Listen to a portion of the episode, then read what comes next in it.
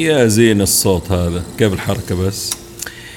طالما ماسك جوال ذكي في يدك غالبا أنت عميل للفنتك بودكاست اليوم راح أخذكم في رحلة مالية تقنية لعالم التقنية المالية. أسبابها تاريخها مستقبلها الفرص اللي فيها. بس قبل ما نبدأ هذه الحلقة برعاية شركة تاب بيمنتس الخليجية للمدفوعات. إذا كنت تقدم خدمات زي ال freelancing أو صاحب مشروع أو عندك متجر على الإنستغرام أو من الأسر المنتجة فتطبيق goCollect من شركة Tap مهم جدا لك. التطبيق يساعدك بأنه الفواتير بينك وبين عميلك تكون بشكل أسهل وأكثر تطور. تقدر تسوي فواتير إلكترونية على شكل رابط دفع وترسلها لعملائك من خلال التطبيق ويسددوها بالطريقة المفضلة عندهم. آه، زي مدى أو Apple Pay وتحصل فلوسك على حسابك البنكي بكل سهولة. والأجمل إنك تقدر تقدم الخدمة لعملائك في المملكة وخارج المملكة بكل بساطة. أنشئ فاتورة أرسل رابط الدفع حصل فلوسك. تقدر تحمل تطبيق goCollect الآن وتتعرف على طريقة عمله في وصف هذه الحلقة. كنت أتوقع آه، إنه عالم الفنتك هو فقط أنظمة المدفوعات الذكية والتحويلات وبوابات الدفع الإلكترونية. وطلعت زي كثير من الأحيان. غلطان. غلطان يا ولدي غلطان. أهلا وسهلا. عالم البزنس عالم مثير كبير متغير وله جوانب مختلفة. ولأنه موضوع يهمنا وطفشنا من التنظير والتكرار والفلسفة اللي ما وراها فايدة. صرت أدور الدروس والمفاهيم والطرق الجديدة والعبر من القديمة وتأثيرها على حياتنا اليوم وبكرة. أتناول أي شيء له صلة بعالم الأعمال من قريب أو بعيد. مقابلاتي مع المفيدين بس. بودكاست عالمي متجدد بنكهة محلية. وأهم شيء أهم شيء عملي وعربي. يا هلا وسهلا بالجميع في بودكاست نتكلم بزنس مع ممدوح الردادي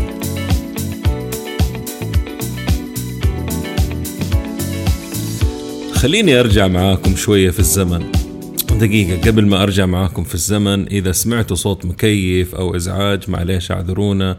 إحنا في الصيف وفي السعودية ودرجة الحرارة والرطوبة. آه خلينا نكمل. طيب خلينا نرجع معاكم شوية في الزمن. احتمال آه كثير لبعض الشباب اللي بيسمعوا البودكاست. أنا حرجع معاكم لعام 1996 ميلادي. يعني قبل كم سنة كده؟ أو خمسة. لا دقيقة. تصدقوا؟ أظن 25 سنة تقريبا. بس. كنت بشتغل في أحد أكبر البنوك المحلية اللي هو سامبا اللي اليوم أصبح البنك الأهلي السعودي بعد اندماجه مع البنك الأهلي. اللي يبغى يعرف أو ياخذ فكرة عن الاندماج في حلقة عملتها في عام 2018 عن الموضوع. البنك كان أول بنك يقدم خدمة الإيداع النقدي في ال ATM في صرافات. وما كان الإيداع فوري طبعا. أتذكر كان فيها عدد من الصرافين في نهاية الدوام. أو شيء زي شيء زي كذا. المهم عشان نشجع العملاء لعملية الإيداع ونخفف من الطوابير حقت الصرافين كنا نعطيهم هدية كل إيداع يعملوه كوب قهوة عليه شعار البنك. طبعا ما راح أجيب سيرة اللي كانوا يعتقدوا إنها فرصة عشان يكملوا طقم كامل عندهم في من 12 كوب. 25 سنة وكان يعتبر في ذاك الوقت آه تقدم مذهل في السعودية وكنا نتفاخر فيه. اليوم ممكن أحول لك فلوس من شركة اتصالات. إيش رأيكم نبدأ من البداية مرة ولا تبغوا زي الأفلام نبدأ من النهاية ونرجع للبداية؟ أسوي لكم ستيفن سبيلبرغ على الغفلة. أعتقد أسهل نبدأ من البداية مع قصة البنوك والفلوس أول شيء. وسواء تحب أو تكره البنوك البنوك هي الماكينة والقلب النابض للاقتصاد الحديث بدون أدنى شك. سؤال على الطاير كذا. هل راح تفتقد البنوك أو تفتقدوا البنوك لو اختفت؟ كيف راح يكون شكل عالمنا بدونهم؟ أعطيكم وقت تتخيلوا.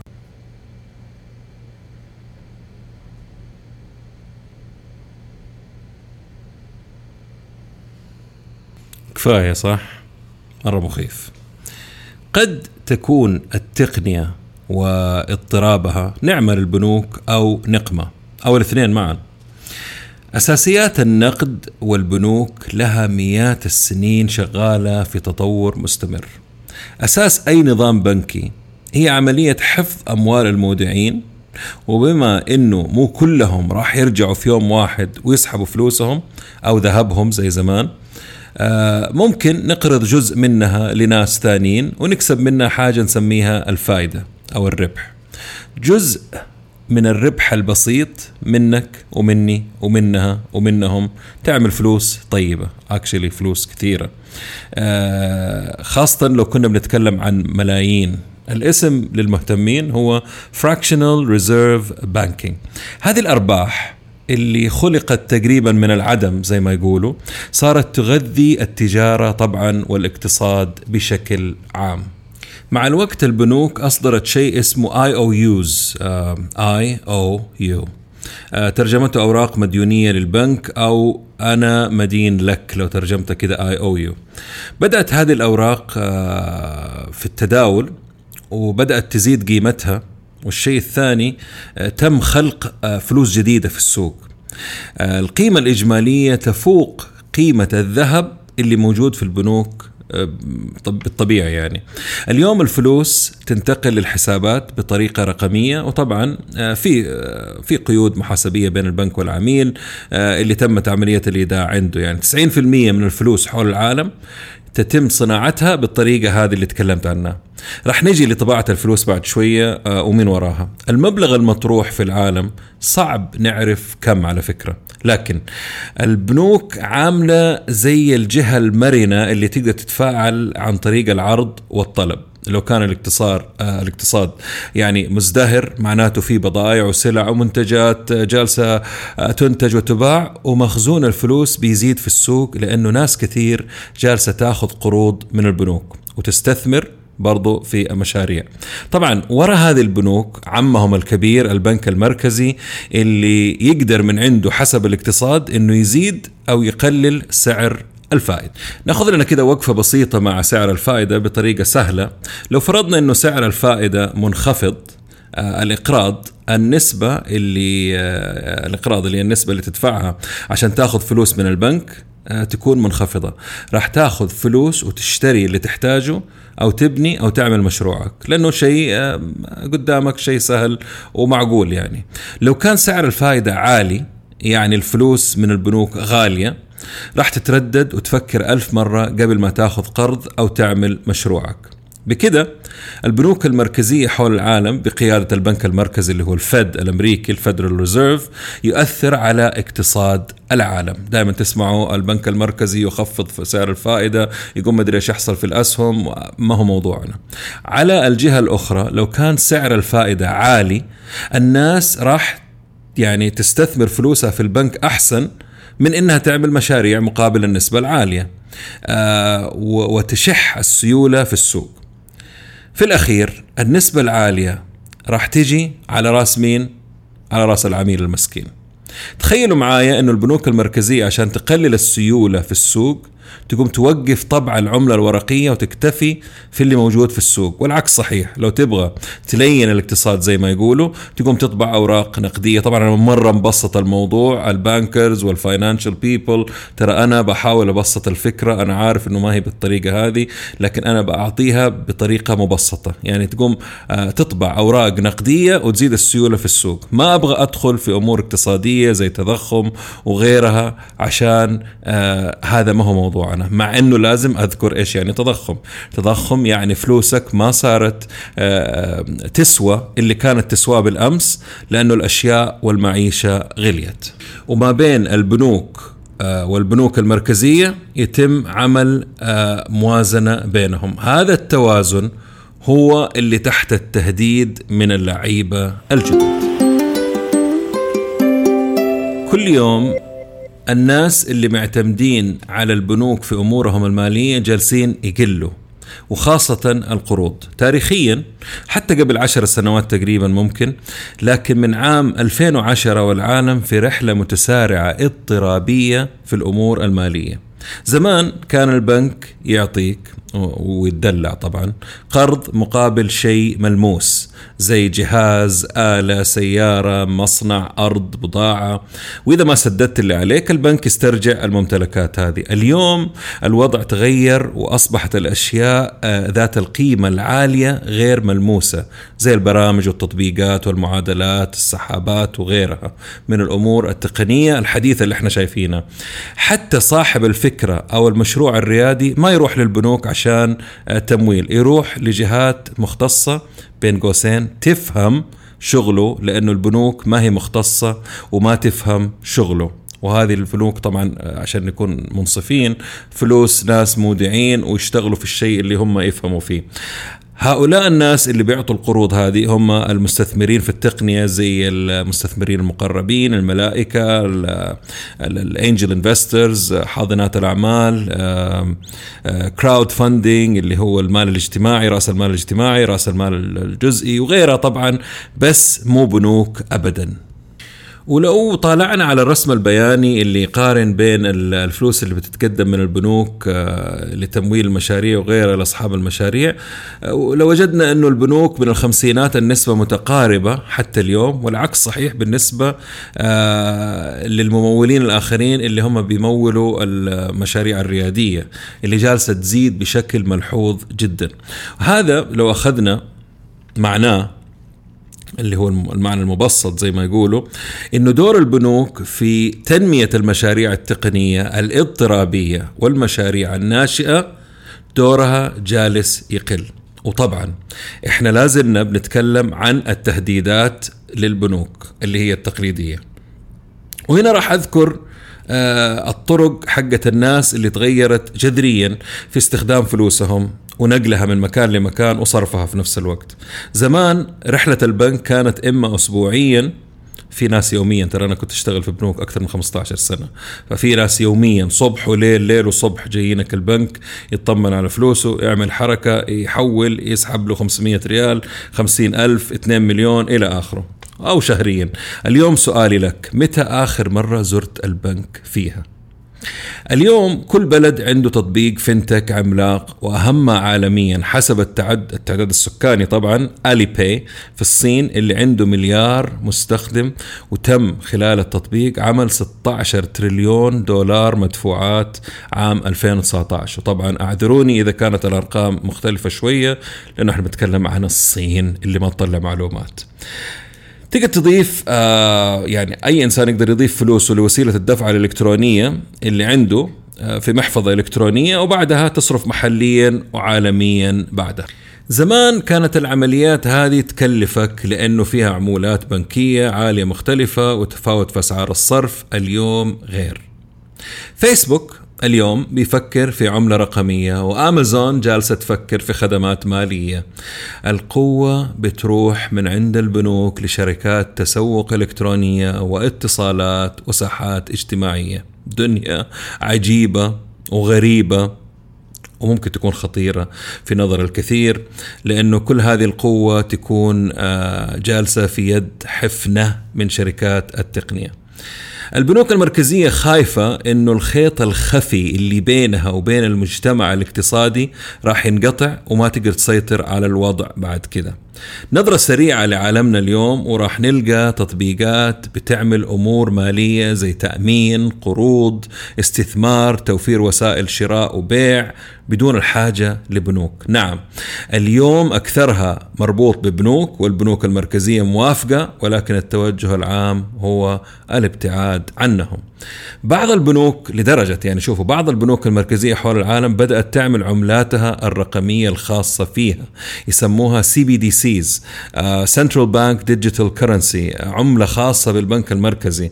تعطي الفرد علاقة مباشرة مع البنك المركزي وبكده بتتجاوز البنوك يعني كل فلوسك نظريا موجودة في البنك المركزي direct. 80% من البنوك المركزية العالمية حسب آخر دراسات بتفكر تعملها وبيقولوا أنه ثلث العالم بعد ثلاثة سنوات راح يكون عنده CBDCs طيب الشيء هذا لو حصل إيش حيصير فائدة البنوك؟ فاكرين السؤال في أول البودكاست كيف راح يكون العالم بدون بنوك؟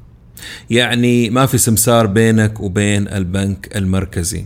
هذا راح يغير كل شيء نعرفه عن عالم البنوك وفلوسنا وراح يؤثر على الاقتصاد كذلك لأنهم ما راح يستفيدوا من تمويل الأفراد وعمل فلوس من لا شيء زي زمان وزيادتها في الدورة المالية الاقتصادية. طبعا أنا هنا بتكلم بطريقة عامة لا يعني إنه هذه الأمور راح تحصل في يوم وليلة ولكن أكيد البنوك راح يصير لها آه، دور ثاني. خلينا ناخذ على المستوى المحلي. في السعودية بتحصل اندماجات بين بنوك عملاقة آه، عشان في مشاريع حكومية عملاقة لازم هذه البنوك تمولها. آه إيش حيحصل في المستقبل؟ الله أعلم. عموما نرجع آه لموضوعنا. طبعا أنا هذا الشيء راح آه، يأثر زي ما قلت على الاقتصاد. وهذا شيء واضح وملموس ومحتاجينه في البلدان الفقيرة لأنه البنك جزء من المجتمع. البلدان الفقيرة ترى معتمدة بشكل كبير على البنك المحلي. ما أتكلم البنك المركزي البنك المحلي آه، قلب نابض لهؤلاء الناس في حياتهم اليومية من ال loans وال micro loans وإلى آخره. ومن المشاكل آه، لهذا الشيء الحروب السبرانية اللي هي ال cyber warfare اللي ممكن تقفل اقتصاد دولة بكامله لو ما انتبهت الدولة وحاربتهم. وهو أيضا يسهل إحنا بنتكلم لو أصبحت آه، البنوك خارج اللعبة. وأيضا يسهل الحكومات في مراقبة والتحكم في فلوسك. ممكن مثلا تمنعك من شراء شيء محدد أو معين من جهة محددة عكس النقود الحالية اليوم وأقصد طبعا المطبوعة منها اللي يصعب مراقبتها. موضوع المراقبة هذا وراء البيتكوين وغيره. فاحتمال راح توحشنا البنوك مو أكيد بس ممكن. أنا ما وحشتني الحمد لله قضيت وقت طويل من حياتي فيها ومدرستي تعتبر. آه لكن أعرف خباياها ومزاياها وما تدري إيش ممكن آه ينطبخ في المستقبل القريب. زي ما قلت في البداية أي إنسان حول حوالة من جواله لصديق أو بنته أو ابنه أو اشترى أونلاين أو أخذ استشارة طبية أو استشارة محامي آه، عبر الجوال يعتبر استخدم أو عايش ضمن منظومة الفنتك. حركة الرابط اللي ترسله عشان عميلك يدفع لك فاتورة برضو فنتك. كانت زمان الحوالات هي بس اللي تعتبر فنتك وبعدها دخلت الشركات والأفراد آه، اللي هم كانوا منزعجين من البنوك وعملوا اضطراباتهم الخاصة فيها. تعريف عصري للفنتك عجبني ما أدري فين قرأته هو إنه كل الشركات الناشئة اللي جالسة تعمل اضطراب في في العالم المالي آه هذه تعتبر فنتك وبشكل عام هي أي شيء يسهل أمورك المالية أو مبني على قاعدة أو بنك مالي. أحس نفس اللي حصل لشركة كوداك من الصورة الرقمية واللي حصل ل Blockbuster من نتفليكس واللي حصل لآلاف المحلات التجارية الضخمة التقليدية اللي ابتلعتهم أمازون آه احتمال يحصل للبنوك. أكبر دليل قاطع لما جات الجائحة في 2020 كيف العالم شرد نحو الأمور البديلة العملية التوصيل اجتماعات عن بعد ابتعاد عن النقود كانت نقزه لعالم المستقبل اليوم. بعض الأرقام وقصص النجاح. واحد من كل أربعة أشخاص في العالم يستخدم الفنتك وبمعدل خدمتين. اللي ما عندهم حسابات بنكية في العالم تقريبا 2 مليار إنسان يعني فرصة مليارية. ناخذ قصة نجاح من كينيا وخدمة ام بيسا تقدر تدفع فواتيرك من خلالها تاخذ قروض أيضا و96% من الكينين يستخدموها وساعدت تقريبا 2% الخروج من منطقة الفقر الخطيرة. اليوم نلاحظ أنه كل العالم اتجه للتقنية واللي ما لحق راح يلحق. أو يختص قريب. منهم المحامين مدراء الاستثمار الممولين والتأمين كذلك. مدراء الصناديق الاستثمارية آه، يعني يتم استبدالهم بالذكاء الاصطناعي ال AI لا رواتب عالية ولا إجازات طويلة وشغالين 24 ساعة. منهم شركة Betterment اللي أصبحت أصولها الاستثمارية 10 مليار دولار وشركة Wealthfront اللي عندها 8.2 مليار دولار. أرقام 2018 هذه. يعني شوفوا النمو اللي جالس يحصل في أشياء ما عندهم آه، مدراء ماليين بيشتغلوا فيها وقاعدين يديروا فلوس ناس بالمليارات. وطبعا لازم أذكر هنا آه، من البدايات العملاقة اللي نقلت العالم وخلت الناس تنتبه آه، قصة سكوير اللي عملها جاك دورسي آه، مؤسس تويتر هو وصديقه جيم ماكيلفي اللي تقبل بطاقات الائتمان عن طريق قطعة تركبها على جوالك وغصبا عن البنوك. الفكرة بكل بساطة القصة سريعا إنه جيم كان بيحاول يساعد أصحابه اللي عنده عندهم أشغال خاصة يعني نجارة وغيره ولوحات يرسموا. آه، يقبلوا Visa و credit card والى آخره البنوك رافضتهم لأنه ما تنطبق عليهم الشروط. فراح عصب ترك شغله وقاعد يشتغل ونفذ هذا ال Square. جهاز مربع أبيض لو تدخلوا على جوجل وتكتبوا Square حتشوفوا الجهاز وابتكاره. آه، بدائي كان في البداية وبعدين اتطور وأصبحت شركة مليارية. آه، وباعها جيم وجاك أظن باعوا الشركة. ولكن بكل بساطة وصلت تركبها على الجوال smart phone وتقدر بموجبها تقبل credit cards غصبا عن البنوك. ونفذ الشيء. دائما الأشياء هذه سبحان الله آه، تطلع من زعل من نقص في خدمة. آه، أنت شايف فرصة غيرك مو شايفها. أنت متضايق من شيء. فقصة سكوير مرة قصة جميلة.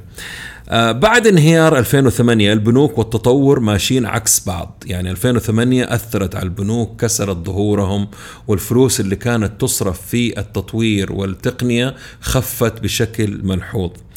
المستهلك في آخر 12 سنة تغير زي ما قلت تغير جذري. البنوك ما لحقت آه، على تطلعات المستهلك حق اليوم. شركات الفنتك يبغوا إيش يبغوا شركات الفنتك كل الناس اللي آه، رواد الأعمال اللي يشتغلوا في الفنتك يبغوا يوقفوا عند بوابات الفلوس البوابة نفسها الممر الرئيسي حق الفلوس ويستقبلوك ويدلعوك مقابل نسبة بسيطة عشان تكون مروق مرتاح من أي مكان في أي وقت تحتاجهم. طالما يا جماعة الخير في 2 مليار شخص ما عندهم حسابات بنكية راح تعرف إنه في فرص بالهبل عالميا ومحليا. تخيلوا تخيلوا معي هذه معلومة أنا ما كنت أدري عنها سمعت عنها زمان بس كنت بشكك فيها. في أمريكا البلد المتقدم عالميا عندهم 20% من شعبهم ما عنده حسابات بنكية. يعني هم 300 وشوية مليون 30 60 60 مليون شخص. أو 50 مليون خلينا نقول شخص ما عنده حسابات بنكية ورق كاش عندهم أو مخبينها تحت السرير أو البلاطه أهم ستة مناطق مهتمين فيها المستثمرين ورواد العالم آه رواد العالم رواد الأعمال في الفنتك هذه هي الستة. أولهم هو ال crowdfunding التمويل الجماعي زي Kickstarter و GoFundMe و Patreon آه، الشيء الثاني هو البلوك تشين ال cryptocurrencies البيتكوين وعالم البلوك تشين طبعا عالم كبير تكلمت عنه في mega آه، بودكاست سابق. ثلاثة ال mobile payments مدفوعات عبر الجوال زي STC Pay شركة آه، شركات كثيرة Apple Pay وغيره Alipay ال insurance زي شركة Lemonade و Oscar Health اللي وصلت قيمتها اليوم 3.2 مليار دولار. بعدين عندكم ال robo advising. هذا شيء رهيب جدا robo advising.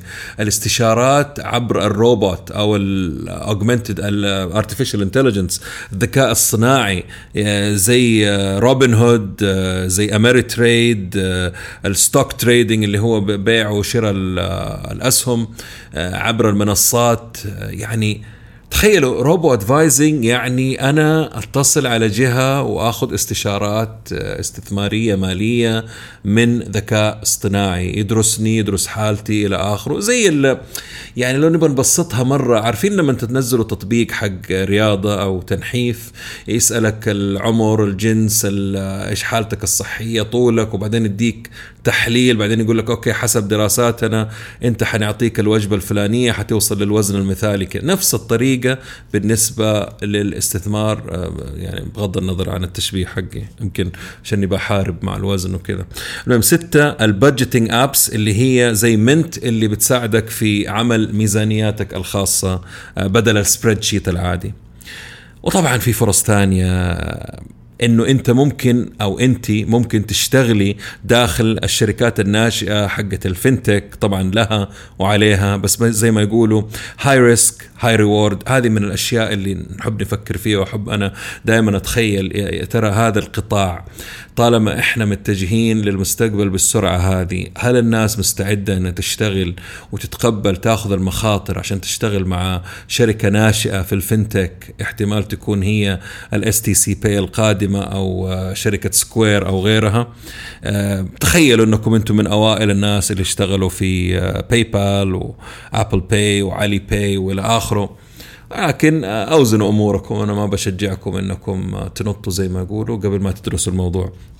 اللعبة اليوم في ال fintech هي آه، إحداث تغيير حقيقي في العالم ومساعدة الناس.